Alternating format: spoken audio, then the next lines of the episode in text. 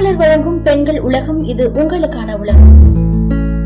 பிரசவம்னு சொல்லப்படுறது ஒரு தாயோட மறுபிறப்பா கருதப்படுது. மருத்துவ வளர்ச்சி இல்லாத காலத்துல குழந்தைகளை கடவுள் பரிசா அள்ளி கொடுத்தாரு. அந்த காலத்துல இருந்த ஒவ்வொரு பெண்களும் பத்து இல்லைன்னா பன்னெண்டு குழந்தைங்கன்னு சாதாரணமா பெத்துப்பாங்க. ஏன்? நம்மளோட தாத்தா பாட்டி கூட நிறைய குழந்தைங்கள பெத்திருப்பாங்க. இதனால நம்ம குடும்பம் கூட மாமா சித்தப்பா பெரியப்பா அத்தைன்னு நிறைய பேர் இருக்கிற குடும்பமா இருந்திருக்கும். இது ஒரு குடும்பத்துல மட்டும் இருந்தா சரி. இதே மாதிரி எல்லா குடும்பமும் இருந்துட்டா அது மக்கள் தொகையை தான் அதிகம் பண்ணும். மக்கள் தொகையை நினைச்சு பயந்த கவர்மெண்ட் ஆயிரத்தி தொள்ளாயிரத்தி அறுபத்தி நான்காம் ஆண்டு குடும்ப கட்டுப்பாட்டை அறிமுகப்படுத்துச்சு. இதனால ஒரு குடும்பத்துல ஒன்னு இல்லைன்னா ரெண்டு குழந்தைங்க தான் இருக்கணும்னு சட்டம் கொண்டு வந்தாங்க. இப்படி ஒரு பக்கம் இருக்க. திருமணமாகி எத்தனை வருஷம் ஆனாலும் கர்ப்பம் ஆகாத பெண்கள் இன்னும் நிறைய பேர் இருந்துட்டு தான் இருக்காங்க. ஒரு சிலர் சின்ன வயசுலயே திருமணம் செஞ்சிருப்பாங்க.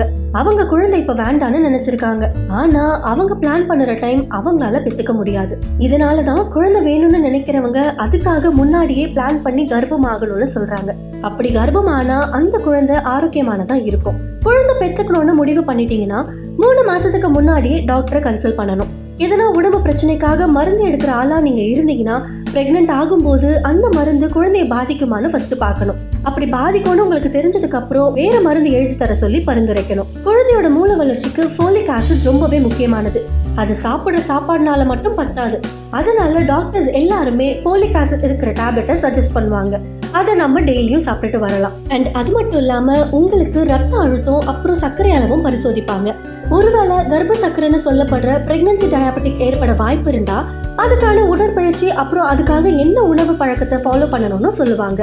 இது எத்தனை குழந்தை பிறந்தாலும் இதே மாதிரி பிளான் பண்ணி பெத்துக்கும் போது அந்த குழந்தை ஆரோக்கியமா தான் இருக்கும். அண்ட் அது மட்டும் இல்லாம மெயினான விஷயம் முதல் குழந்தைக்கும் இரண்டாவது குழந்தைக்கும் கண்டிப்பா பதினெட்டு மாசம் இடைவெளி இருக்கணும். அப்போதான் பெண்களோட உடல் அடுத்த குழந்தைக்கு தயாராகும். இதனால முதல் குழந்தைக்கு கொடுக்கிற பால் அப்புறம் குழந்தையோட ஹெல்த் எல்லாமே சரியான முறையில இருக்கும். இதுவே முதல் பிரசவம் சிசரேனா இருந்தா இன்னும் கூட கொஞ்ச நாள் தேவைப்படும்னு சொல்றாங்க. ஏன் இப்படி சொல்றாங்கன்னா பொதுவா குழந்தை பிறந்த ஆறு மாசத்துக்கு தாய்ப்பால் உற்பத்தி நடக்கிறதுனால கருமுட்டையோட உற்பத்தி இருக்காது. அண்ட் அந்த டைம் பீரியட்ஸும் ஒழுங்கா வராது. அதனால தான் ஒரு குழந்தைக்கும் அடுத்த குழந்தைக்கும் அட்லீஸ்ட் மூணு வருஷம் தான் இடைவெளி இருக்கணும்னு சொல்றாங்க. கடவுள் வரமா கொடுக்குற குழந்தைய நம்மளோட உடல் அப்புறம் நம்மளோட வயசை மனசுல வச்சுக்கிட்டு சரியான முறையில பிளான் பண்ணி பிரெக்னென்ட் ஆகிறது தான் ரொம்பவே நல்லது. இதே மாதிரி தொடர்ந்து பயனுள்ள தகவல்களை தெரிஞ்சுக்க மாலை மலர் பெண்கள் உலகத்தை தொடர்ந்து கேளுங்க.